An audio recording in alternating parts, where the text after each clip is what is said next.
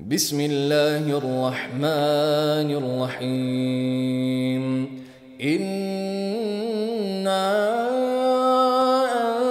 أنزلناه في ليلة القدر. وما أدراك ما ليلة القدر. ليلة القدر خير من ألف شهر. تنزل الملائكة والروح فيها بإذن ربهم من كل أمر سلام هي حتى مطلع الفجر Vi sendte den ned i bestemmelsens nat. Hvordan kan du vide, hvad bestemmelsens nat er? Bestemmelsens nat er bedre end tusind måneder.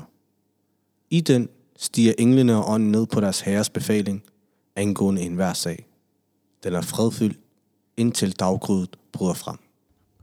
Assalamu alaikum wa rahmatullahi wa barakatuh til vores øh, kære lytter, og velkommen til endnu et afsnit af Islamisk Oplysning. Og dernæst, assalamu alaikum til jer to, Rizvan og Sassad. Salam alaikum, Rizvan. Wa alaikum salam, Liban. Wa alaikum assalam, Liban. Og må Allah belønne dig. Du har tilbragt øh, hele Ramadan med os i studiet. Det er jer, der giver mig styrke. Det er jer, der giver mig energi. Nej, må Allah belønne dig. Det har været øh, en fornøjelse. Men øh, så er vi her. De øh, 10 bedste, mest enestående, fantastiske dage på øh, hele året er lige netop indtrådt. Øh, og i de her 10 dage, så er der den mest unikke, specielle og utrolige nat, der overhovedet findes på et år. Og jeg snakker selvfølgelig om øh, Laylatul Qadr, eller også på dansk bestemmelsens nat, skæbnens nat, magtens nat, øh, som den også bliver kaldt. Og øh, det er jo øh, helt utroligt, alhamdulillah, at øh, Allah subhanahu wa ta'ala har givet os muligheden for at opleve Ja, alhamdulillah. endnu, øh, endnu, øh, endnu en ramadan til at starte med, men også bare ja, de, sidste, de, sidste, de sidste 10 dage. Men jeg tænker, inden vi øh, overhovedet går i gang sådan med aftenens øh, podcast. Så tænker jeg, at øh, det vil være på sin plads, hvis vi lige lader en lille disclaimer eller, eller advarsel. Øh, jeg tænker, hvis, hvis vi måske kan lyde lidt usammenhængende nogle gange, eller lidt trætte, så skyldes det selvfølgelig, at vi, øh, vi faster. Mm. Så hvis I kan høre noget, der knurrer i baggrunden, så er det nok, øh, det er nok Rigsvands mave. Fordi han, øh, Ja, måske. så nej, jeg driller. Øh, men jo, de sidste 10 dage er indtrådt, og jeg tænker, inden vi øh, går i gang med at snakke om øh, den status, øh, de sidste 10 dage øh, har i Ramadan, og, øh, eller generelt selvfølgelig, og den status, Lailatul Qadr har, så kunne jeg godt tænke mig at spørge jer, om I, I har nogle øh, særlige minder, der ligesom noget, der skiller sig ud, I har oplevet de sidste 10 dage, i alle de Ramadan, I nu har oplevet. Jeg kan starte med dig, Risman. ja. Øh, de 10 sidste dage, de er jo meget, meget specielle. Og for hvert år, der går, så sker der forskellige ting øh, for hvert år, de, de, øh, de 10 sidste dage. Mm.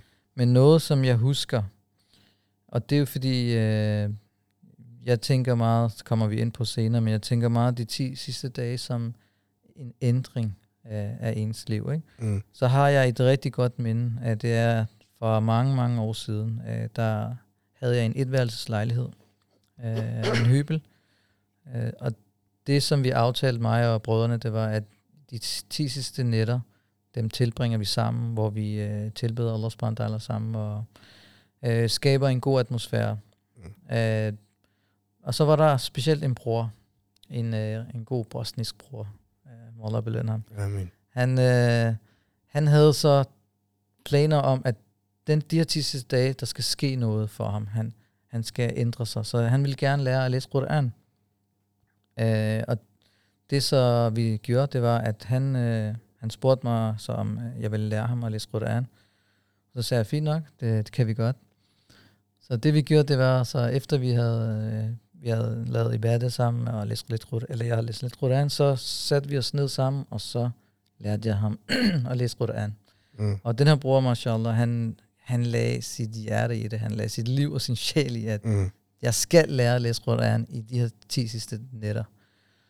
Og mashallah, så det der skete, det var, at inden det var slut dagen, så havde han lært at læse Quran. Så, så det er et minde, der altid ligger for, at, for mig, at hvis man gerne vil gøre noget, ændre sig, så er de her dage sådan meget specielle. Ikke? Øh, hvad, hvad med dig, Shazad? Ja, fra min side er, Wallah, der, der var en dag her fra, hvad, nu måske 10-12 år siden. Øhm, jeg kom hjem fra Lailatul Qadr, hvor vi lige havde været i moskeen og, og havde lavet qiyam, og så lavede vi fajr, og så skulle jeg hjem. Øhm, så faldt jeg i søvn, og så blev jeg vækket af regn. Det regnede virkelig meget, og jeg havde vinduet åbent. Øh, så jeg står op for at lukke vinduet, men så ser jeg lige pludselig, at det regner rigtig meget, og subhanallah, øh, himlen havde en, en meget speciel farve. Jeg havde ikke set øh, den farve før. Øh, og, og lige der, der, der, der, der siger jeg til mig selv, subhanallah, har du oplevet Lailatul Qadr? Mhm. I ved, mm-hmm. det ene er, at man, man beder. Øh, en anden ting er også, der er nogle beretninger, der snakker om de personer, der oplever Lailatul Qadr. Ja. Så jeg siger til mig selv, har du oplevet den? Og, og jeg bliver glad, øh, og jeg får sådan en ro i hjertet, ikke Mhm. også? Allah alim, om jeg havde oplevet det, om jeg ikke oplevede det, men du ved, det var den følelse, jeg havde. Øh, jeg kunne øh, da jeg så det, så vækkede min kone, siger til hende, stop, stop. Så står hun hvad der skete? Så siger jeg, prøv lige at se himlen. Øh, det, det, det var en minde, det er en Der oplevelse, jeg, jeg, som jeg aldrig glemmer. Ja, subhanallah. Så, men, men lige til, til jer, der lytter med derude, ja, hvis I ikke har set det her, så skal man ikke gå i panik, fordi det er ikke, det er ikke sikkert, at man, øh, man ser himlen. For eksempel, der var et år, hvor jeg tog billeder øh, de 10 sidste nætter, og alle de der billeder, de lignede hinanden. Så, så man skal ikke tænke, øh, hvis man ikke har set den her ændring i himlen, og der er nogle forskellige tegn på, hvornår det er Lailatul Qadr. Det betyder så ikke, at det ikke har været Lailatul Qadr. Nej, men du skal heller ikke, du skal heller ikke ødelægge Zazats oplevelse, vel? Nej, det, det, det, det er forskelligt fra person til person. Præcis. ikke? Men, Men o- også men det må det, være altså, en speciel det, oplevelse. Så. det, det, subhanallah, jeg kan bare huske den. Øh, jeg fik ligesom ro i hjertet, glæde. Øh, men, men jeg husker det selvfølgelig ikke også. Mm. Men, det, men det er selvfølgelig ikke 100% at det var lidt Qadr, og jeg ligesom oplevede den. Det er bare en minde, som, som jeg ikke glemmer. Ja, selvfølgelig. Øh, mig pe- personligt, så der er et år, der, der er faktisk to år. Jeg, jeg, jeg kan nøjes med at fortælle om den ene. Øh, et år, som virkelig sådan skiller sig ud, øh, det var for os omkring 10, 12, 13 år siden, det omkring. Øh, hvor jeg var en uh, ung fyr. Øh, det der 17, Du, øh, du er stadig ung lige. Okay, jeg var, jeg, jeg var yngre. Okay, jeg ændrede. Jeg var, jeg var yngre. Øh, og øh, det var der, jeg så småt var begyndt at tage islam lidt mere, lidt mere seriøst. Øh, og øh, ligesom jeg var, jeg var blevet introduceret til islam. Øh, og mit hjerte åbnede sig op for islam, eller hvad man nu kan sige. Og øh, lige den ramadan, øh, så var der en bror og mig. Nu kan jeg specielt huske ham, broren. Øh, der var selvfølgelig også andre på det tidspunkt, lige i det, det miljø. Men jeg kan huske specifikt ham, fordi vi ligesom gik op ad hinanden hver evig eneste dag. Øh, både om dagen og så også om aftenen. Men vi ligesom havde lavet en sådan uskrevet aftale om, at ved du hvad, hver dag, den skal vi bruge i moskeen. Specielt de sidste 10 dage, puff, der skal vi kun være i moskeen. Og jeg kan huske, han havde sådan en øh, helt, øh, der var så hans forældres, men sådan en slidt Toyota Carina. Mm. Øh, og du ved, unge fyre. Øh, jeg gik øh, på gymnasiet på det tidspunkt. Øh, nu kan jeg ikke helt huske, om vores bror han havde- havde arbejde, eller om han ikke havde arbejde. Men man havde ikke så mange penge mellem hænderne. Så vi havde dog nok penge til benzin og så videre. Så I ved, det der, den der benzinmåler, der er sådan, der er midter, og så er der, hvis den er fuld tank og så videre. Og når den blinker. Den blinkede altid. Den der, den blinkede altid, ikke? Så vi havde lige knapperne op nok til at øh, køre til moskeen, og dengang der var ikke måske i her sådan et lokalområde så meget, så vi blev nødt til at køre ind til byen. Øh, vi boede selv ude på Vestegn. Men jeg kan bare huske det, at ligesom, vi lavede vores iftar øh, derhjemme. Øh, Mm. og han hentede mig, så kørte vi ind mod, øh, ind mod moskeen, og så var vi der de sidste fra klokken, fra iftartid, på det tidspunkt, det var klokken 6-7 stykker, til efter Fajr, som også var de der 6-7 stykker, hvis jeg, hvis jeg husker helt rigtigt. Og så bare, var vi bare der. Og det var salat, det var da'wah, det var islam, det var Koran, recitation, det var ting, jeg ikke havde oplevet før i mit liv. Og det havde så stor en effekt på mig som person, også på ham, broren, at ligesom, okay, det er det her, vi gerne vil gøre resten af vores liv. Det, var, øh, det var en dejlig atmosfære, ja. Fantastisk atmosfære. Hvis vi bare kan opleve 10% af den atmosfære, når det ikke er ramadan, ikke? så er vi så ligesom, jeg er godt på vej, fordi jeg har aldrig været gladere, jeg har aldrig haft det bedre. Øh, så det er i hvert fald et minde, som virkelig, det der år, det skiller sig virkelig ud. For det er ligesom, det var startskuddet på, okay, lige dit liv, det, det ændrer sig nu. Øh, hvis du altså kan tage det her med videre efter Ramadan, ikke? Så, men jo, det var, jeg tror faktisk også, du var der til start. Ja, nu når du nævner det, så kan jeg huske, øh, at jeg var med. Ja, i nogle det, af dagene. Det, det, det er derfor, jeg kom lige i tanke om, at øh, benzinmåleren, den lyse. du, var, du var med nogle ja. af dagene, jeg kan godt, øh, det, ja. det er rigtigt. Det var gode tider, subhanallah. Ja. Øh, men jo, jeg tænker, at øh, inden vi også helt dykker ned i statusen for øh, de sidste 10 dage af Qadr, så på det her tidspunkt, ikke? Når, når vi har nærmet os de 20 dage i Ramadan, 19 dage, 18 dage, ikke?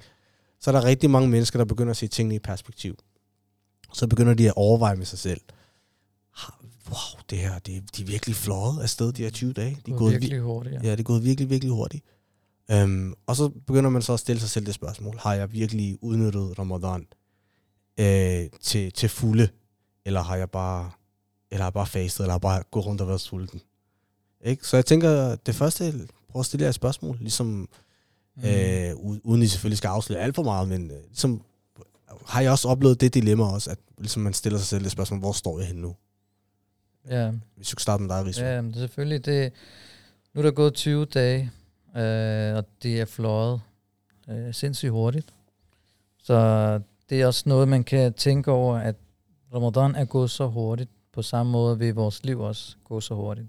Mm. Men hvis man, øh, hvis man tænker sådan tilbage og finder ud af, om jeg har, har jeg egentlig fået noget af Ramadan, hvis jeg tænker tilbage, så det man måske kunne spørge sig selv, det er, at man skal kigge på sig selv lige nu. Hvordan er jeg lige nu i forhold til starten af Ramadan? Man kan spørge sig selv, har jeg ændret mine vaner? De, Mm. de vaner, som jeg har, som øh, jeg gerne vil ændre i Ramadan, er de blevet ændret? Det er det første, man kan stille sig selv. Det andet er, at der er sikkert nogen, som øh, har sat et mål om, at i den her Ramadan, der skal jeg begynde at bede. Mm. Så kan man spørge sig selv, er jeg begyndt at bede? Øh, noget andet er, at øh, man kan også kigge på omkring det forhold, jeg har til Allah. Hvor meget fylder Allah i mit liv? Hvor meget tænker jeg over Allah? Øh, er mit hjerte knyttet tættere til Allah? Det kan man også spørge sig selv lige her nu, den 20. dag i Ramadan. Hvordan øh, er mit forhold til Allah? Mm. Øh, noget andet er i forhold til ens prioriteringer. Fordi vi, lag, vi, som vi nævnte i tidligere afsnit, så Ramadan handler jo om at, øh, at planlægge, hvordan man bliver en bedre muslim. Ikke? Hvordan bliver jeg en bedre muslim? Hvordan er mine prioriteringer? Hvordan bruger jeg min tid? Øh, hvor meget tid bruger jeg på underholdning? På at se Netflix? På at sidde på Facebook? På YouTube? Og hvor meget tid bruger jeg på at studere islam? Øh, lytte til islamiske oplæg, lytte til islamiske podcast. Mm. Uh, det, det er hele den der planlægning. Så hvis, så hvis jeg, nu når jeg har nævnt alle de her ting, hvis jeg kigger på mig selv nu, og det går op for mig, at jeg faktisk står det samme sted, som jeg stod den første ramadan. Hvis ikke værre. Hvis ikke værre. Det, jamen værre, det, det, bliver, det, det er lidt svært at blive værre, fordi ramadan gør, har sin indvirkning på de fleste personer. Ikke? Nu kan jeg ikke sige så meget, men Ja. der er sikkert nogen, det bliver værre. Men hvis jeg kigger tilbage, okay, har jeg ændret mig fra den første dag? Hvis det går op for mig, at jeg har faktisk ikke ændret mig. Jeg er faktisk den samme person, som jeg var den første ramadan. Mm. Så skal lamperne lyse. Så er der nogle røde lamper, der skal lyse. Så skal jeg tænke, okay, jeg har ikke fået noget ud af ramadan. Mm. Ikke? Det, det, det er sådan, man kan kigge på. Man kan kigge på sin ændring. Har jeg ændret mig til det bedre? Ja, jeg tror også, der findes en beretning lige præcis om, om, om det, i forhold til, hvordan man kan måle, om man er, hvorvidt man er tæt på Allah subhanahu wa ta'ala, øh, eller om man ikke er tæt på Allah subhanahu wa ta'ala. Øhm, og det, der er en, jeg, jeg hørte en, en, en alim, som kom med øh, et, øh, en, øh, en sådan fant- et, et rigtig god perspektivering i forhold til det. Så jeg er lidt ligesom på en arbejdsplads, ikke? Hvordan måler du, øh, hvad din chef synes om dig? Mm. Så hvis din chef, han giver dig de mest vigtige og vitale opgaver for virksomheden, så er det ligesom en tillidserklæring, øh, chefen laver til dig, og det er et godt tegn på, at, at, at Han kan lide det. han kan lide dig, ikke? Han stoler på dig som medarbejder. På samme måde er det med Allah subhanahu wa ta'ala. Hvis du ser, at du under Ramadan har begyndt at øh, give afkald på nogle af de, de der dårlige vaner. Øhm, du er mere hengiven i forhold til Allah subhanahu wa ta'ala.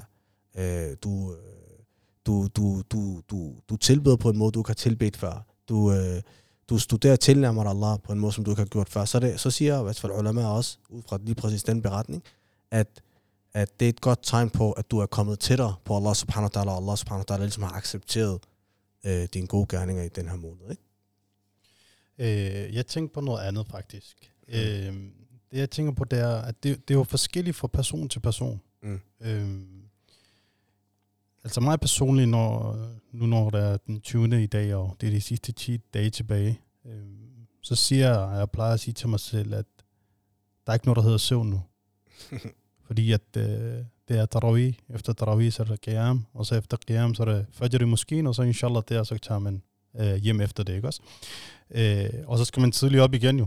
Øh, børnene skal i skole øh, klokken 8 om morgenen, øh, så mindst klokken 7 skal man stå op en time før. Øh, så jeg plejer at sige til mig selv, de sidste 10 dage, det er her, du skal give dig selv 100%. Mm. Lad os sige, hvis jeg mente, at jeg gav mig 100% de første 10 dage, eller undskyld, 20 dage, så nu, der skal jeg give mig ligesom mere. Øhm, og det, det er noget, jeg forbereder mig selv psykisk på. Jeg mig klar psykisk på, at de sidste 10 dage er på vej. Altså allerede for nogle dage tilbage, begyndte jeg ligesom øh, at snakke med brødre omkring det her. Mm. Øh, så de sidste 10 dage her, det er der, hvor man skal ligesom give det sidste, man har. Ligesom I har jo set de personer, som løber maraton. Mm. De har en, en, en bestemt hastighed, som de øh, bevarer hele vejen. Og så når de har de sidste 300 meter, hvad gør de så? Så spurter de. Mm. Prøv, at- prøv at spurgte. Ja, lige præcis. De giver så meget, som de kan. Ikke også? Det sidste, de har, de giver den. Øh, og, og det samme her i de sidste dage i, i Ramadan, de sidste 10 dage. Men, men i forhold til det, du nævnte, øh, øh Rizvan øh, og Liban, du også kom ind på, det her med, at hvor er det, man, man står hen? Øh, har man rykket sig, eller har man ikke rykket sig? I forbindelse med det, så tænker jeg, at det er jo forskelligt fra person til person. Øh, lad os sige, at der er en person, som slet ikke beder. Okay, han beder ikke. Men i den her Ramadan, han er begyndt med at bede. Øh, han er begyndt med at lave sin sunnah, ud over sin faraid. Øh, han er begyndt med at tage til tarawih. Den her person har rykket sig meget i forhold til hans tilstand. Forstår du, hvad jeg mener? Øh, en anden person, som lad os sige, det er normalt for ham at bede fem gange om dagen. Han tager til Jumma, han, han, han laver sin nawafil. Måske laver han også tahajjud i ny og næ. Øh, han faster måske mandag, torsdag, ud over Ramadan.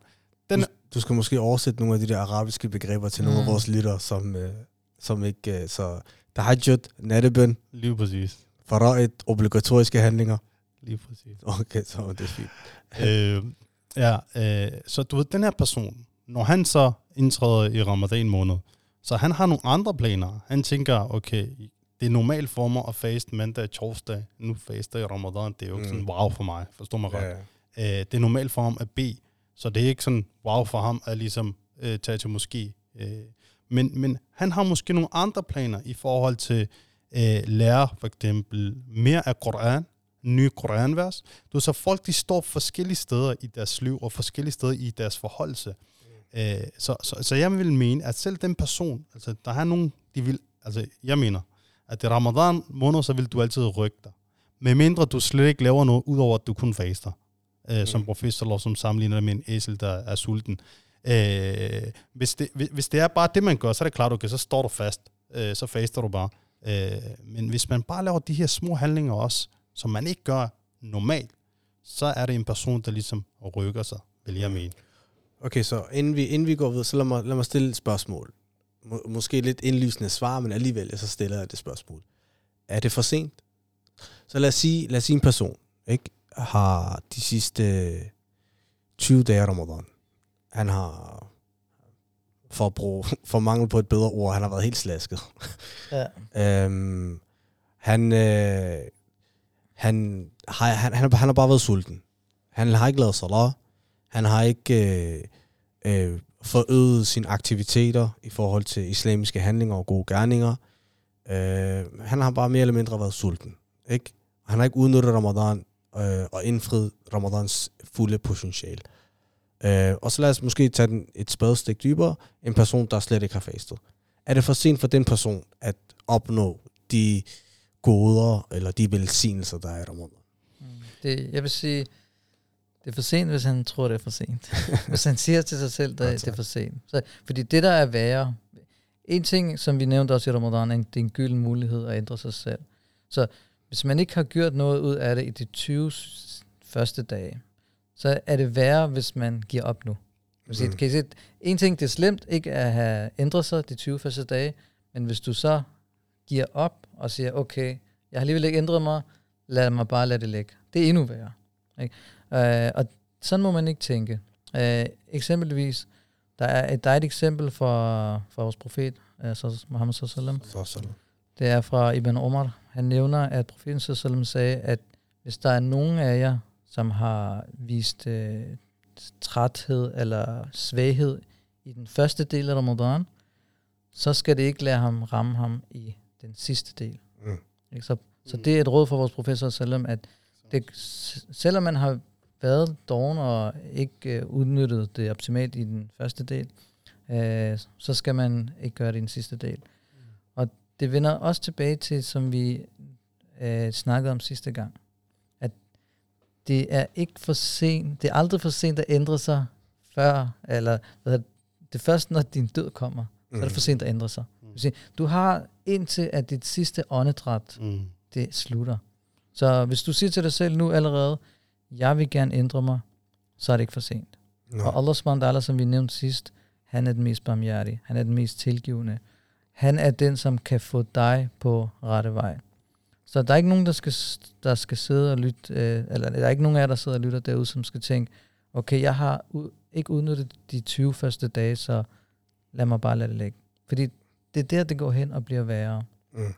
Fordi så er du 100% sikker på, at du ikke ændrer dig, Mm. hvis du ikke udnytter de sidste dage. Mm. Så jeg vil sige, at det er aldrig for sent, øh, og de, de 10 sidste dage er en gylden mulighed. Øh, som man siger på dansk, man skal aldrig sige aldrig. Mm. Hellere, hellere sent end aldrig. ikke? Mm. Øhm, og, og det er den ligesom forståelse, man skal især med islam. Øh, vi kom jo ind på de sidste to afsnit omkring Allahs barmhjertighed og tilgivelse, så man skal ligesom ikke øh, miste håbet. Øh, hvis man ved, at man ikke har udnyttet de første 20 dage, lad os sige, at man slet ikke har fastet de første 20 dage, jamen, øh, så er det nu, du kommer i gang. Øh, og så give den så meget, du kan. ikke? Og så, Achim, man skal heller ikke øh, ligesom miste håbet om Allah, men også det her med dua. Dua er et stort ting. At, at lave dua fra hjertet, og ja, Allah hjælp mig, gør det let for mig. Allah skal nok åbne døren, inshallah. Men, men, men man skal ikke uh, miste håbet, man skal ikke opgive. Okay, det er fantastiske råd. Øhm, men så tænkte jeg også, nu har vi, øh, vi har prikket til det et par gange. Så kan vi komme ind på, okay, hvilken status har de her 10 sidste dage øh, og Laylatul Qadr, som er den ene nat, der er blandt de her sidste 10 dage. Hvilken status Ja. har det i, øh, i islam? Du kunne måske lige... inden- Nå, Undskyld, Ja, inden det- du går videre lige, men fordi jeg havde lige et, et, et eksempel mere. Ja, absolut, er værsgo, okay. værsgo. Det er, det er et eksempel, jeg stødt på, et meget specielt eksempel. Mm. Uh, det er fra Ibn al-Jawzi. Ikke? Han nævner, at når en vedløbshest, ikke? når dem, der, der løber imod hinanden, uh, når den nærmer sig slutlinjen, så lægger den al sin kræfter i og spurter for at vinde. Mm. Så han siger, så lad ikke den der vedløbs, vedløbshest være klogere end dig. Hvis vi ikke gør det samme i Ramadan. Så siger han, øh, fordi at det er, det er det sidste, det er konklusionen, som er vigtig. Ikke? Mm, mm. Så hvis man ikke har velkommet ra- ramadanen på en god måde, så er det bedre at sige farvel på den. Øh, farvel til den på en god måde. Afsked Ikke? på en, øh, Ja. på, en, øh, på en god måde. Ja, god subhanallah. Så, så nu, hvor, hvis man ikke, som vi nævnte lige før, hvis man ikke har udnyttet det nu, jamen så er det slutningen. Ikke? Mm. Og det Ja. ja. ser vi jo eksempler ikke fra mange andre steder, at den sidste del Ja, kan nogle gange gøre, at man vinder. Ikke? Ja, subhanallah. Mm. Øh, I forhold til det, du nævnte, du, du skulle bare lige fortsætte. øh, altså, bare dagen, øh, eller nat, hedder det, som er bedre end 1000 måneder, som svarer til 83-84 år. Ja. Prøv at forestille dig, hvis man rammer den. Yani, så, så er det som om, du har tilbudt det i, i 83-84 år. Det er en hel leveperiode, ja. Mm. Øh, det, det, altså, Hvor, lang, hvor mange år har vi, tænker du? 60 år, 70 år, 75, forstår du? Omkring 80. Hvis vi, du ved, nogen passerer så 90 og 100, men du ved, det, det er nogle få. Mm. Øh, men 80, så det er en hel leveperiode. Allah siger, hvis du rammer Lailatul Qadr, øh, og Allah vælger at tilgive dig, øh, så er det som om, man har tilbedt i, i 83 år. Mm. Øh, det er det mest ligesom unikke øh, ved, ved de sidste 10 dage, at, øh, og, og ens ønske om, at, at, øh, at, man, at rammer. man rammer den. Ja, subhanallah. Der er faktisk en hadith fra Anas bin Malik, radiallahu anhu, som siger, at profeten, a.s.w. han sagde, at sandelig den her måned, det vil sige Ramadan måned, er kommet til jer. Og i den her måned, så er der en nat, som er bedre, ligesom verset siger, tusind måneder. Øh, så siger profeten, a.s.w. og det er ligesom for at understrege dens betydning og status, han siger, den fra hvem denne nat er berøvet, er blevet berøvet alt godt. Subhanallah. Og det er kun de fortabte, der bliver berøvet alt det gode i den. Voldsomt. Ja, så det, det, og der, der er en alim faktisk, ikke? Han siger, at han kommer med ligesom en, øh, en appel, en alim, øh, eller, øh, hvad hedder Imam Ibn Rajab al-Hanbal, han siger, at åh du, der har spildt dit liv på ingenting, Gud gør alt det, du har spildt, ved at opnå den her Laylatul Qadr. For sandelig, det svarer til et helt liv. Det er det, jeg mener. Subhanallah, det er voldsomt. Så det er, er, det, det er fantastisk, ikke? Mm, som du, det er det, som du nævnte tidligere, ikke? At, at der er mange specielle dage. Du ved, så der er nogle forskellige dage, som er specielle, ud over Ramadan. Mm. Uh, men uh, der er ikke nogen netter, som har fået den her betydning, som uh, Laylatul Qadr har fået. Ikke? Uh, på, som du, som helt i starten, den surah, surah al-Qadr. Mm. Det vil sige, den her, den her nat har fået sin egen surah. Mm. Uh, sin specielle surah. Og, og ordet qadr, uh, natten, ikke, det er jo bestemt form. Uh, det er jo ikke bare en hvilken som helst nat. No. Det er en, en bestemt uh, nat, ikke? Uh, så fordi det, jeg tænkte over, ikke, til som du nævnte, med 83. Uh, eksempelvis, ikke, så, så nævner profeten sallam, han nævner en, en hadith fra Tirmidhi. Han siger, at den gennemsnitlige levealder for min umma, den er fra, fra 60 til 70 år. Ikke? Og dem, som lever uh, mere end det, det er en få. Det, det, det, det er ikke så mange. Ikke? Ja. Uh, så så prøv, prøv, prøv at have det her i mente, ikke? At, at de fleste folk, de lever i, i, i den tidsperiode, uh, periode, ikke? Og hvor meget af den tid bruger man endelig til at tilbede? Ikke? Halvdelen af den er det jo bare at sove, mm. og så spiser vi, og så går på arbejde og så videre. Men lad os sige, at, at der er en, en virkelig seriøs person, ikke, som bruger fire timer hver dag på uh, ibadah. Ikke? Han bruger fire timer på at tilbede. Han studerer, han læser Quran, han, han laver nogle forskellige ting. Men hvis han gør det her hver dag i, i, i hele sit liv, så vil det stadig ikke svare til, som du nævnte, Shazar, det er ikke 83 år. Mm. Så, så det er en af de fordele, som vi, mus, ja, vi muslimer har fået, ikke? Uh, Muhammad Sallams umma. Det er en af de fordele, vi har fået, at vi har fået den her nat, som svarer til, og den siger ikke, den svarer til 1000 måneder. Det svarer til mere end 1000 måneder. Ja. Så du ved reelt ikke? Man ja. ved reelt, det kan være, mm. det kan være 2000, det kan være 3000, det kan være 100.000. Ja. Men for at sætte det lidt i perspektiv, ikke? Det, fordi nogle gange så er det sådan lidt svært at tænke, okay, 1000 måneder, hvad, hvad svarer det til, ikke? Men øh, prøv at forestille jer, at hvis du bare, nu, nu, nu snakker vi bare om sadaqa, lad os sige, øh, at give, øh, give al, al, almise, ikke? At give penge. Øh, prøv at forestille jer, hvis du bare gav øh, 100 kroner, og du ramte den her nat, så vil det være som om, at du har givet 100 kroner i 83 år. Ikke? Og lad os prøve at vende det om og sige, prøv at se, hvad barmhjertig Allah subhanahu er ved os. Prøv at tænke, hvis du sagde til din, øh, din chef, Uh, nu har du ikke en chef, som vi nævnte sidste gang til start. Men Plus mange af vores eksempler handler om chefer, men det er godt at relatere, det er alt, noget, ja, alle kan relatere til. De fleste personer, Hvorfor er fokus på, at jeg ikke har en chef? Nej, men det er bare, fordi når jeg kigger på dig, så, så nævner jeg chef, ikke, og så kommer jeg i tanke om, at du har ikke en chef. Uh, men de fleste af os, jeg har en chef. Hvis du sagde til din chef, jeg arbejder i dag, men du giver mig løn for 83 år. Hvad, hvad vil han sige til det? Ja, langt, altså, så er det på Hvor en fyrste. luk, luk, lukket afdeling. Han vil sige, ja, han vil sige, hvem er du? Ja. Ja. Som, hvorfor fortjener du at, have, at få løn i 83 år? Er du en speciel person, siden du fortjener løn i 83 år? Du er bare en almindelig person. Men prøv at tænke også, Allah subhanahu wa ta'ala har givet enhver muslim, som er oprigtig, han har givet ham muligheden for at få så meget belønning. Men hvad har han gjort, Janne? Jeg forstår, Ja. mm. hvad, hvad har den her person gjort?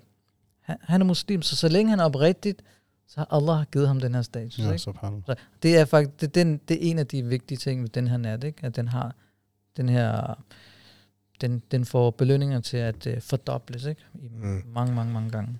Og så lige, hvis vi går tilbage til det, vi snakkede om lige før, i forhold til den person, som tænker, kan jeg indhente noget nu? Prøv at forestille dig, han har ikke fastet i 20 dage, Ja. okay? Og så, så laver han oprigtig nia, at jeg vil tage mig sammen nu, og han begynder at faste de sidste 10 dage, og han rammer Lilatul Qadr. Hvor var det. Så man skal aldrig ligesom miste håbet, ikke? Øh, der er lige også en anden ting. Øh, subhanallah, det, det I kommer ind på, det er jo for eksempel øh, den, den, den værdi, som Allah har givet, og den hans barmhjertighed, ikke? Men, men du ved, man kan også få den modsatte effekt eller tanke, der hedder, okay, jeg skal bare ramme Lilatul Qadr. Ramme er den, så holder det 83 års, hvad hedder det, øh, hvad hedder det, tilbedelse, ikke? Øh, den her tankegang, den, den er selvfølgelig farlig, fordi et, man er jo ikke sikker, at, at man vil ramme den, ikke også? Øh, man gør alt, hvad man kan, for at ramme den, inshallah man rammer den. Nummer to, øh, lad os sige også, hvis man rammer den, så skal man ikke tænke på, khalas, jeg har ligesom opnået Lilatul Qadr, nu kan jeg slappe af. Fordi hvis vi kigger på sahaba, der var de 10 sahaba, som for eksempel var lovet Jannah, og de vidste, de var lovet Jannah, mens de levede. Mm. Hvad gjorde de? Tænkte de, okay, Allah har ligesom givet os Jannah al-Firdaus. Uh, vi har opnået vores Jannah, Allah, vi har opnået Allahs tilfredshed, Slet nu skal vi bare slappe af. Det var ikke det, de gjorde. De ligesom øh, anstrengte sig endnu mere, for at gøre Allah subhanahu wa ta'ala mere tilfreds. Øh, det, det, det er også ligesom en, en, en Altså, vigtig du- detalje, som man lige skal også have med at huske.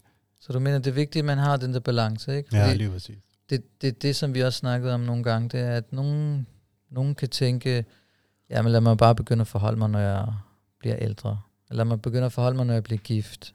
Uh, lad mig forholde mig, når jeg... Jeg skal nok tage på hajj en eller anden dag, ikke? Uh, den der balance mellem, at, at Allah subhanahu wa ta'ala, han er barmhjertig, men du kan stadigvæk godt uh, risikere ikke at blive tilgivet, ikke? Hvis du har den der nia.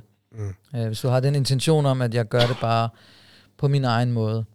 Øh, men men, men Lailatul Qadr, det er en mulighed for dem, som har mistet er håbet. mu- mulighedernes mulighed. Er muligheds mulighed. Det er fordobling, ikke? Øh, eksempelvis så, så nævner Allah subhanahu i et koranvers. Han siger, Inna anzalnahu fi laylatil mubaraka. Ikke? At, at jeg har nedsendt den her i øh, som øh, du, Mubarak, Mm. mm. eller hvad hedder det, øh, der barik, der baraka i den, ikke? Ja. Ligesom når vi siger, der baraka i noget, ikke? At, at det kan godt være, at du, du tjener en masse penge, men der er ikke baraka i dine penge.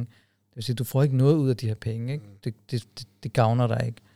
Uh, men, men den her nat, den gavner dig. Ikke? Mm. Den gavner dig, den, den får dine belønninger til at fordobles. Uh, der, der er i den her nat. Så det, det, det får mig faktisk også til at tænke noget andet i forhold til det her med mulighedernes øh, mulighed, ikke? Det er, at det, du er ikke sikker, at du får den mulighed igen. Ja, Øh. Og jeg ved godt, det, selvom, selvom det selvfølgelig er reelt, du, kan, du ved jo ikke, hvornår Allah subhanahu wa ta'ala, han tager dig væk fra den her jord. Ikke? Men hvis man virkelig tænker over det, det er fordi her for et, for et par dage siden, så var jeg forbi øh, en gravplads. Mm. Øh, og det var en gravplads på en, øh, vi- en, en, en, en meget tæt bror, øh, som, øh, som jeg havde, som gik bort her for 7, 8, 9, 9, 9 måneder siden. Øh, Allah arhamu. Øhm, og selvom han, han var en fantastisk bror, han var en genial, god bror, øh, øh, var blandt andet en af dem, som gav mig dager og gav mig islam, introducerede islam til mig øh, i starten. Øh, det, det fik mig til at tænke på, subhanallah, han har ikke den mulighed, jeg har. Altså, jeg, jeg får muligheden for at opleve den her ramadan, Ja. og det gør han ikke. Ikke? Og hvad kan jeg ikke opnå i den her ramadan, og specielt, hvis jeg virkelig anstrenger mig de sidste 10 dage. Hvordan kan jeg, jeg, jeg, jeg kan nå at løfte min status hos Allah subhanahu wa ta'ala. Jeg kan nå at blive tilgivet øh, for noget bestemt. Øh, og alle de mennesker, som er døde siden sidste ramadan, de får ikke, øh, Mm. Den mulighed. de får ikke den mulighed. Ikke? Og jeg ved godt, du ved, når man snakker om døden og så videre for mange, ikke? det begynder at lyde lidt kliché for nogen. Forstår du mig? Det har ikke, det, det har ikke den samme effekt på dem. Ikke? Øh, og det skyldes måske også, at når man bor i sådan et samfund som i dag, hvor man drukner i sociale medier, man drukner i alle mulige trivielle, ligegyldige ting, øh, så går man rundt og måske tror, at man er lidt øh, immun over for døden. Ikke? Mm. Man har den der kontrakt, man dør først, når man er Mm. 70, 80 år. Mm. Og faktum er bare, at det sker selvfølgelig ikke. Tænk på, at Allah subhanahu wa ta'ala, han har velsignet os med muligheden, inshallah ta'ala, selvfølgelig, vi har ikke øh, gennemført de sidste 10 dage, men muligheden for at opleve endnu en Laylatul Qadr. Ja, subhanallah. Altså det, jeg ved ikke med jer, for mig, jeg ved godt, det er sådan en simpel tanke, ikke? men det er virkelig noget, som, mit, øh, som virkelig øh, påvirker og præger min be- bevidsthed her, øh, særligt efter at jeg besøgte øh, den der gravplads for ikke så lang tid siden. Ikke? Ja, og det, det der med tiden, ikke? Det, fordi når vi tænker tilbage på, er, er de her 20 dage ikke gået hurtigt? Fløjet, Er det ikke- er det ikke subhanallah. Det er fløjet. Hvad, hvad så med vores liv? Ikke? De fleste af os, øh, eller ikke, os der sidder herinde, vi er, vi er tæt på at ramme de 40, eller jeg er i Mm. hvert fald ikke tæt på. Mm. 40 år ud af, hvad sagde vi, 70, 70 år. Det er jo, hvis vi lever til den tid, ikke? eller mere. Det er jo halvdelen, halvdelen af tiden. Mm. Så, så den fordel, som vi har som, øh, i, i, i den her tid, det er, at vi har fået Laylatul Qadr. Det havde de andre, de andre nationer før, at det vil sige de andre profeter Mm. i deres tid. Øh, de, de levede så til gengæld i lang tid. For eksempel øh, øh, Nuh a.s. Ja, de levede jo, han levede 950. 950, ikke? Mm.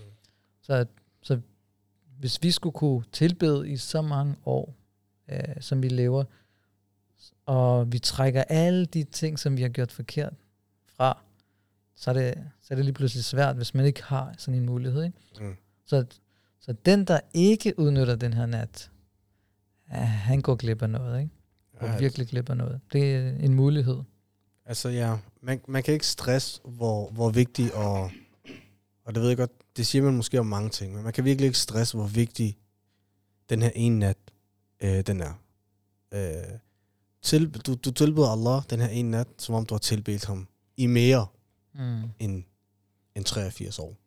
Du søger tilgivelse, du ved, der er en uh, hadith fra profeten, hvor profeten han siger, at uh, Så, så, dua er tilbedelse. Mm. Du laver dua til Allah subhanahu wa ta'ala, om at Allah han, han skal tilgive dig. Du anerkender, at du har brug for Allah subhanahu wa ta'ala. Det er noget af det, Allah han elsker allermest jo, at hans slave anerkender hans øh, fejl, men anerkender også hans svaghed, og at Allah er den eneste, der kan hjælpe ham ud af den her svaghed. Øh, forestil dig, at du gør det, og du rammer den her ene nat, som om du har gjort det i mere end 83 år. Ja, subhanallah. Inshallah, vi alle sammen rammer Amin. den nat. Amin, ya Rab, amin. Og det, noget andet, jeg tænkte over, det, den her nat, det er ikke kun for os, den er speciel. Ikke? Det er, den her nat, den er, den er blevet speciel selv for englene. Ikke? Selv englene, de, de kommer ned den her nat i, jeg har ikke engang tal på det, ikke? men uh, der, der er en beretning, som, som nævner, at, at den nat vil der være lige så mange engle, som der er du ved, sten på jorden Subhanallah. så mange sten, som der er på hele jorden, så der vil være så mange engle. Men ikke bare hvilken som helst øh, engel, men, men Jabril. Mm. Den engel, den engel, som kom med Qur'an. Den Mm. engel, som kom med alle budskaberne førhen, til alle profeterne. Mm. Den engel, som er så Konge over alle engler. konge over alle engler, ikke? Mm. Han vil komme ned den nat og hilse på os muslimer. Mm. Det vil sige, hvem er vi så? Det er nogle gange skal man tænke sådan her, hvem er vi så, som gør os så vigtige? Ikke? Du ved, vi er muslimer. Ikke? Allah subhanahu han, han har givet os en, en bestemt status, bare ved at give os Laylatul Qadr. Ikke? Fordi i virkeligheden så fortjener vi den her Laylatul Qadr ud fra vores handlinger. Ikke? Øh, nogle gange kan man sige, nej, du ved, det gør vi ikke, ikke? fordi øh, mennesket, en- og det ser vi rundt omkring os, mennesket er ulydigt. Du ved ikke. Hvor mange, hvor mange ser I ikke, som ikke beder? Mm. Hvor mange ser I ikke, som ikke faster? Hvor mange ser I ikke, som laver ting, som de ikke skal lave? Så i virkeligheden fortjener vi ikke engang den her nat, men alligevel så har Allah, som der, Allah subhanahu wa ta'ala, han har givet den her mulighed til de fleste. Ikke? Mm. Øh, og det der med engler, det, det, det, det ramte mig faktisk, da jeg læste øh, nogle beretninger om englerne. Ikke? At, øh, at alle englene fra, op fra himlene, ikke? de kommer ned på jorden. For hvad? For at se på, om hvad vi laver. Mm. Så de er, det er en masse tilskuere, som kommer ned for at bare se på, hvad vi laver. Så de ser, hvis du, hvis du beder, så bliver det repeteret videre. Hvis du laver dua, så bliver det repeteret videre. Det vil sige, enhver handling, vi laver i Lailatul Qadr, der bliver der, hvad hedder det, der bliver der set stort på, ikke? Ja, subhanallah. Så, så, så min pointe var bare, at det, det selv fra andre væsener, det vil sige englene, fra dem er det også, den her nat også gjort speciel, ikke? Ikke kun for os. Under, under normale omstændigheder, så har du, der er jo den her beretning, jeg tror faktisk, at jeg kom ind på den sidste gang, men den her beretning med, at, at Allah sætter til gode selskaber, gode forsamlinger, hvor der bliver lavet khair. Allah sætter engle ned. Det vil sige da'wah-forsamlinger, moskéer. Øh, Den her forsamling, vi sidder i lige nu. inshallah, ta'ala, Inshallah. den her forsamling, Allah sætter engle ned. Øh, og de her engle vil rapportere tilbage til Allah subhanahu wa ta'ala, at du har de her tjenere. Allah vil spørge, hvad laver de? De lovpriser dig. Okay, lovpriser de mig, uden at have set mig? Så siger englene, ja. Okay, hvad vil de så gøre, hvis de havde set mig? Hvordan vil de så lovprise mig? Englene vil svare, de ville lovprise dig bedre end os. Subhanallah. Og, og, og engle er perfekte væsener jo. Okay, så tag, du ved, verset, eller suraen, surat al-Qadr, den siger jo også, Tanazzalul malaikatu, øh, waruhu fiha bi'idni rabbihim min kulli amr. At i den, altså dagen, den stiger englene og ånden, der mener så Jibril, i den nat, de stiger ned på deres herres befaling, angående enhver sag. Og når man så læser tafsir på lige præcis det her, øh, så er der nogle ulama, det vil sige lærte, som fortolker det her vers, der mener, at alt skæbnebestemt bliver skrevet ned den dag. Alt det, vi som mennesker ikke har kontrol over. Det vil sige vores risk, vores forsyning, øh, vores dødstidspunkt. Alle de ting, vi ikke har kontrol over, bliver skrevet ned. Men så er der også andre ulama, der mener, at, at under normale forhold, så vil der være engle. Men lige netop den her nat, det vil være væsentligt, væsentligt flere, som vil være et vidne for dig på Yom al i forhold til, hvordan øh, du tilbragte den her nat, ikke? Men jo, det var lidt om statusen i forhold til, jeg ved godt, Rizvan, du sidder inde med mange ting, du gerne vil sige i forhold til, hvilken status den har. Men jeg tænker, lad os øh, så småt bevæge os lidt videre. Øh, hvad er nogle af de sådan, konkrete ting, man kan bruge den her nat på? Eller øh, aktiviteter, man kan udføre i den her nat, som gør, at du kommer tættere på øh, Allah subhanahu wa ta'ala. Jeg tænker, hvis vi starter med dig, Cesar. Øh, altså det man kan gøre, det er jo øh, recitation af Koran. Øh, lave flere af, af salat, lave øh, din nuafel. Øh, sidde sammen med familien og ligesom diskutere de her ting sammen med vennerne, øh, sådan så du, du skaber en atmosfære. Øh, men, men, men det vigtigste, der er i de her to, hvad kalder man det, øh, altså de vigtigste, der, der er to ting. Det ene, det er recitation af Koran, og den anden, det er tahajjud. At man, man, man laver øh, sin tahajjud. Fordi det er ligesom, Nattebøn. ja, nattebøn, det er ligesom det, som de sidste 10 nætter er også kendt for. Øh, også dem, som, nu er det selvfølgelig corona, men hvis der ikke har været corona, der plejer at være etigraf jo. Mm. Øh, og i etigraf, der laver de de her med recitation af Koran, øh, og øh, tahajjud og så videre. Jeg tror også, du lige skal uddybe, at, kan. ja, kan... Hvad er der med mig og de ord? Jeg tror bare, jeg er bare vant til at bruge det. øh, altså, etikaf, det er øh, de sidste 10 nætter, at man, øh, hvis man kan sige, lukker sig ind i måske Mm. øh, for omverdenen. Og ens fokus Isolere sig, ikke? Ja, og øh, ens fokus er kun på, hvad hedder det, studere og tilbede og komme tættere på Allah subhanahu wa ta'ala og skabe den her følelse. Ikke? Mm. Ja. Øh, men, men, men det jeg også tænkt på, det er i forhold til tahajjud og recitation af Koran. Det, du ved, det er noget, som Allah øh, nævner også i Koran. Øh, men, men bare i forhold til tahajjud, der siger Allah subhanahu wa ta'ala for eksempel, i hvad hedder det, يسر المنافقون والله سبحانه وتعالى ولله العزة وللرسوله آه، وللمؤمنين. الله شيء ال أيا عزة. تنشل هي الله عن الرسول صلى الله عليه وسلم ومؤمنين تيتخونه وبروفيس صلى الله عليه وسلم سي سي حديث ات مسلمس عزة مسلمنس أيا تنليك اي اي اوفيلس التحجد سبحان الله. كيف بنسن؟ Øh, så Allah han siger, at den ligger hos Allah, hans Rasul og mu'minin, og så siger profet sallallahu min hadith, at, at den ligger i at udfylde sin, øh, din tahajjud. Øh, så det er noget, som hvad hedder det, islam har givet en, en, en stor værdi. Og I ved jo også, at øh, i profet tid, helt i starten, der blev surah al-Muzammil ombart, hvor i Allah nævner det her med, at man, man, man skal udføre tahajjud, fordi at profet før de fem salawat, de fem bønder, fajr øh, til Isha, så hvad hedder det, det muslimer gjorde dengang, det var, at de lavede tahajjud fordi at de fem salawat ikke var blevet åbenbart endnu. Så de lavede tahajjud. Og Allah han nævner til profet sallallahu i surah al-Muzammil, nu det er en lang, lang, hvad hedder det, surah, Uh, men der, der, der er to surah, hvor Allah siger, Auzit alihi wa lil Qur'an tartila. Uh, at, at, øh, at du, man er vågen om natten, meningsmæssigt oversat, og at man reciterer Qur'an i, i form af tartil. Øh, og så siger næste vers, øh, Inna sanulka alika qawlan thaqila at Allah subhanahu wa ta'ala vil snart åbenbare en tung byrde, en tung åbenbaring på Muhammad sallallahu alaihi wasallam.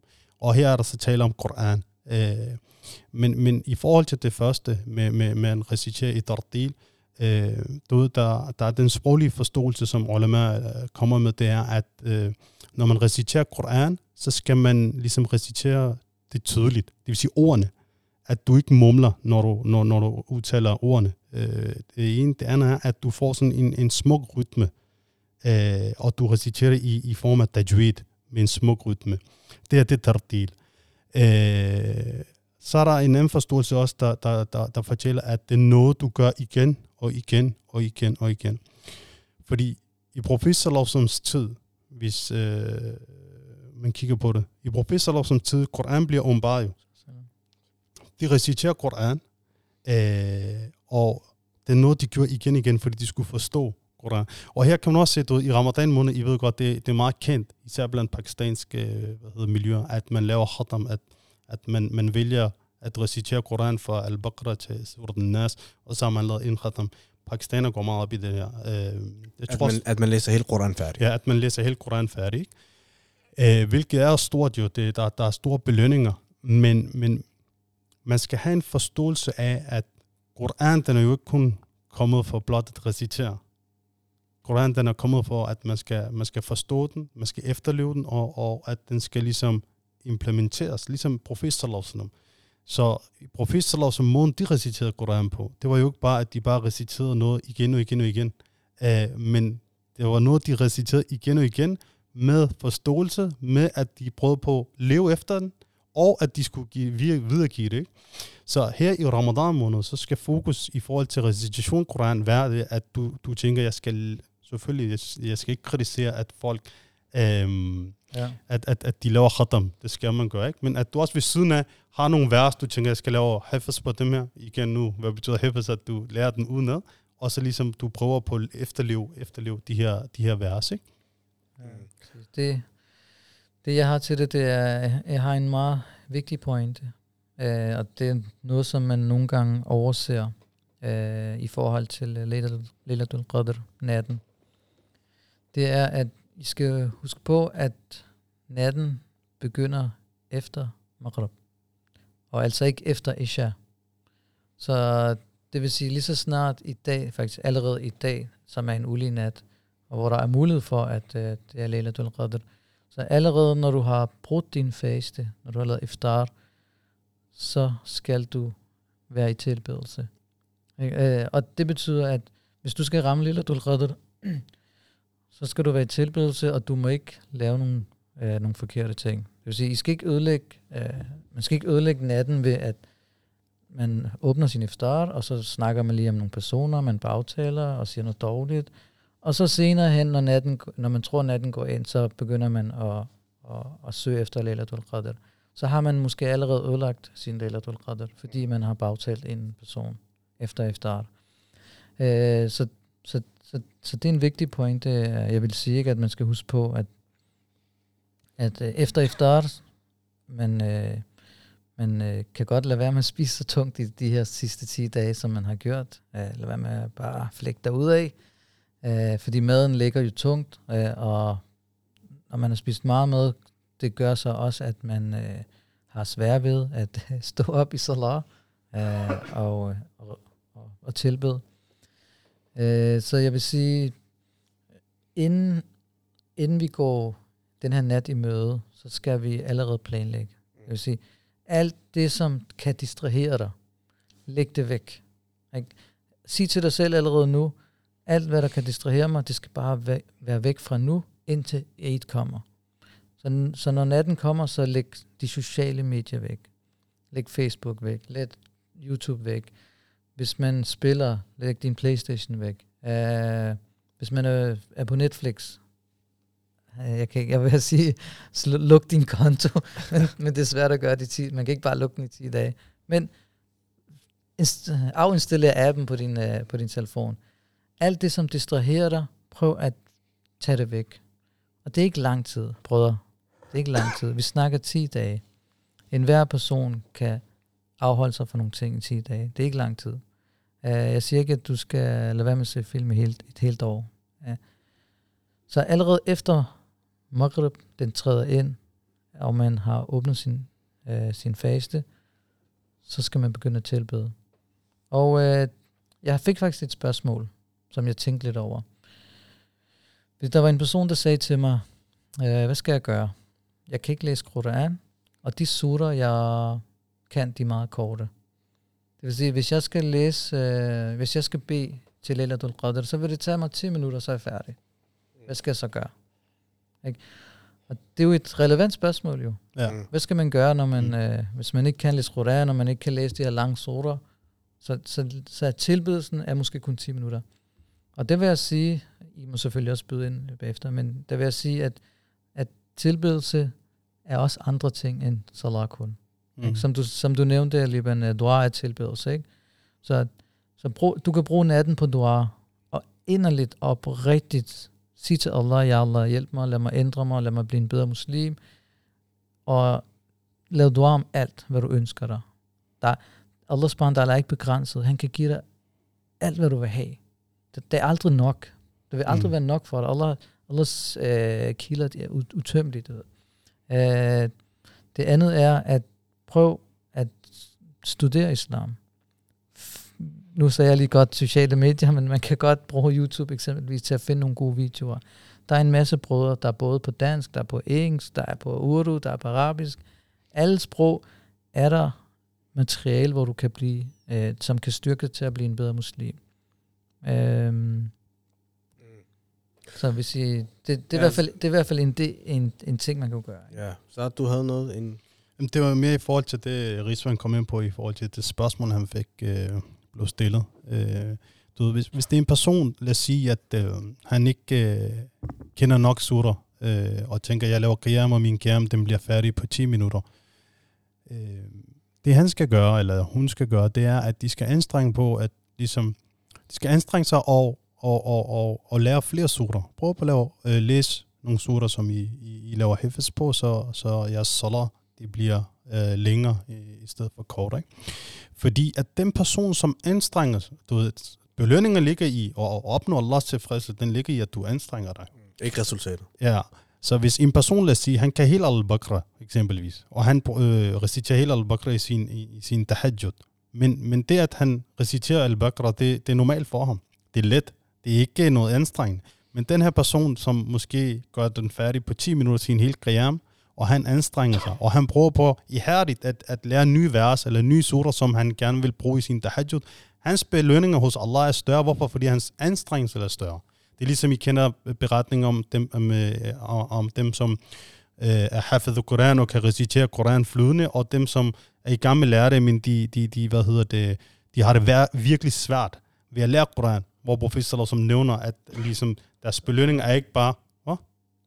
Nå, jeg tror lige, du dig, men- øh, deres, deres belønninger er ikke bare, hvad kalder man det, øhm, øh, når, når de reciterer, eller kommer med det, eller reciterer det hele vers, men for hver enkelt ord, så får de 10 belønninger, hvor han siger, at, at de får 10 belønninger for alif, de får 10 belønninger for lam og mim og så videre. Det vil sige, det, det, det er her, hvor belønninger ligger i, også? Så det kommer også an på, hvor meget man øh, ligesom anstrenger sig.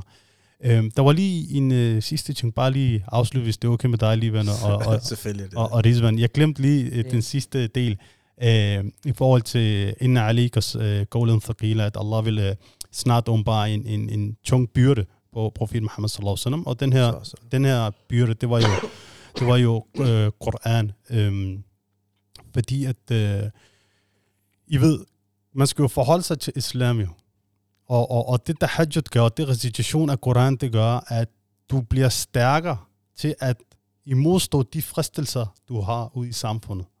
Øh, og det, det, det, det, det samme var det med professor som jo, overfor øh, uh, Quraysh-samfund, Quraysh igen, det var Mekkas folk, øh, øh, lederne på daværende tidspunkt, de øh, var imod professor som den nye kald, han kom med, islam. Så for, og Allah nævner det for ligesom at styrke jer selv, så kom Allah med hvad? Koran og tahajjud til den. Det var det, der styrkede, så de kunne modstå alle de her fristelser og, og prøvelser, der var i samfundet. Så i dag også, øh, når vi reciterer Koran, og når vi laver tahajjud, det er for at ligesom blive stærke og styrke os selv til at modstå de fristelser, vi står overfor. Du ved, og fristelser, det er jo forskelligt fra person til person igen, ikke også? Mm. Øh, så, så ligesom, at man ikke kun får en teoretisk øh, Tilgang til det. tilgang til alt det, vi har snakket om, men det er den praktiske tilgang, det er, at, at, at man, man ligesom virkelig ligger en plan, hvad man skal lære af Koranvers, hvad er det, der er relevant for mig i dag, øh, hvad er det, jeg står overfor, og så finde nogle Koranvers, der har noget med det at gøre, eller finde nogle surer, der har med det at gøre, mm. øh, lav hifas på dem, og brug dem i din tahajjud, sådan så islam og Koran og recitation og tahajjud, alt bliver praktisk, og ikke bare en eller anden form for tilbydelse, du, du laver Mm. for Allah. Og, Ja, og, og det interessante er, at, at prøv at se, hvis du kigger på profeten Al-Salams start i Mekka, øh, og Sahabas start i Mekka, var det værste tidspunkt i profeten Al-Salams liv jo, og hans profetskab for den sags skyld. Og de blev udsat for prøvelser og lidelser, ikke, som vi ikke engang kan, kan forestille os. Øh, tortur, boykot og, og drab og forfølgelse. Altså fuldstændig grotesk og forfærdeligt.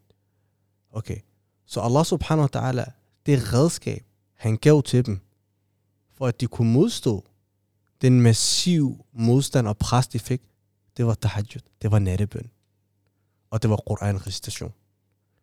Så en ting er, at de var, de var standhaftige ved deres islam. Altså, de var, de var, de var, de havde fødderne solidt plantet på jorden. Mm. De nægtede ikke at give slip på islam. Og hvorfor? Hvorfor kunne de modstå det massive pres? Det var blandt andet på grund af nattebøn. Så hvis vi drager en lille parallel til den tid, vi lever i i dag, så lever vi i et samfund og i et land, hvor muslimer øh, også bliver udsat for kæmpe, massivt pres. Og, og, og, og den ene smedkampagne efter den anden smedkampagne. Altså helt Ja. basale ting ved islam i dag, ikke? Bliver kriminaliseret, demoniseret. Alt fra tørklæde til halalslagtning, til omskæring, til, øh, til øh, kønsopdelt svømning. Øh, ja. Sådan nogle helt harmløse ting, uanset hvad det er. Hvis det er islam, så bliver det kriminaliseret. Og det kan have sine konsekvenser jo. Og hvilke konsekvenser kan det have? Det kan have, at nogle muslimer, billah, tager fuldstændig afstand fra islam, fordi de simpelthen bare bukker under for det pres. Så er der nogle muslimer, de får, det har vi snakket om før, Rigsvand også, det her med den her angst, den her frygt for at praktisere islam. Og så er der dem, som lidt halv-halv. Ja, man gemmer sig, ja. Ja, ikke? At man ligesom, at man skjuler det. Øh, og nu siger jeg ikke, at du skal rende rundt og råbe folk i ansigtet, jeg er muslim, hey! Men ligesom, at de står ikke ved deres efterlevelse øh, af deres islam. Lever sådan to typer af liv. Okay, hvis tahajjud kunne få profeten alaihi øh, og sahaba til at modstå et, et, et, et, et, et type af pres, som vi ikke bliver udsat for i dag, så kan tahajjud selvfølgelig også gøre det, og nattebøn selvfølgelig også gøre det samme for os. Ja, lige præcis. Og så er det selvfølgelig vigtigt, at vi specielt udnytter de her sidste 10 dage, hvor nattebøn har fået en særlig status, til at udnytte dem til at kunne klare det at være muslim i, i, i, dagens, i dagens Danmark. Ikke bare se det som noget religiøst og noget spirituelt alene, men, men, men, men det, er, det er dit lærer, det er din kilde til styrke øh, og, øh, og drivkraft. Øh, men jo, øh, jeg tænker her på faldrebet, øh, har I noget, som I sådan umiddelbart gerne lige hurtigt vil øh, dele med, øh, med, med vores kære lytter derude? Nej, jeg tænker, vi er kommet ind på rigtig meget af det. Okay. Øh, Barakallahu fik. Nej, Ja. det er mig, der siger, Allah belønne jer. Så tænkte jeg, at vi runder den her Ramadan-serie øh, af med øh, en, øh, et råd, som profeten salam, han gav til Aisha. Så Aisha, radiallahu anha, hun, øh, hun, øh, hun beretter, at hun spurgte profeten, sallallahu alaihi wasallam. Hun sagde, øh, O Rasulullah, hvis jeg vidste, hvilken nat der var Laylatul Qadr, øh, hvad, hvad, hvad skulle jeg så sige? Hvad skal jeg sige? Ikke? Og så profeten, salam, han instruerede hende i at, og sagde til hende, at hun skulle sige en bestemt fantastisk smuk dua, som er opfordret. Det er sunnah at lave den her dua i de sidste 10 dage. Og det er duaen, der siger, Allahumma innaka afuun tuhibbul afwa fa'fu anni. Og det bliver så oversat til, O Allah, du er tilgivende. Du er tilgiveren. Jeg skal nok komme ind på lidt nærmere. Du elsker at tilgive, så tilgiv mig. Så den her, den her, den her dua, den er særlig opfordret til, at, øh, at, at man reciterer den de sidste, de sidste 10 dage. Og hvis man lige bare bemærker detaljerne i den, det er, at al- et af Allah subhanahu wa ta'alas navn, som indgår i den her dua, det er al-afu. Og al-afu er ikke bare ham, der tilgiver. Øh, for eksempel, der er andre navn, Allah han har. Al-Ghafur, Al-Ghafar. Ikke? Og det er navne, som, som også øh, understreger, at Allah han er den tilgivende, som også er fantastiske navne. Men det er ligesom, Allah dækker over din synd. Al-Afu, ikke? Der er øh, en arabisk ordbog, ikke? Den går hen og, den går hen og ligesom giver en definition på. Det kommer fra, fra, fra rodordet afar. Øh, de kommer med en fantastisk metafor i den ordbog. Det er ligesom, forestil dig, at der er nogle, nogle fodspor i sand i ørkenen. Og hvis der så kommer en sandstorm, så de der fodspor fuldstændig væk, jo, som om de Mhm. aldrig har været der. Og du kan umuligt vide, at de har været der. Ja, præcis. Og det er det, der er med Allah subhanahu wa ta'alas navn, al-afu.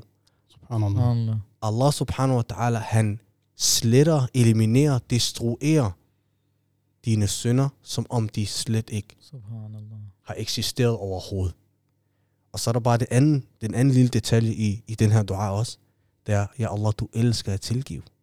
Mm. Subhanallah. Det er lidt svært for os at forstå, fordi hvordan, hvordan kan man elske at tilgive?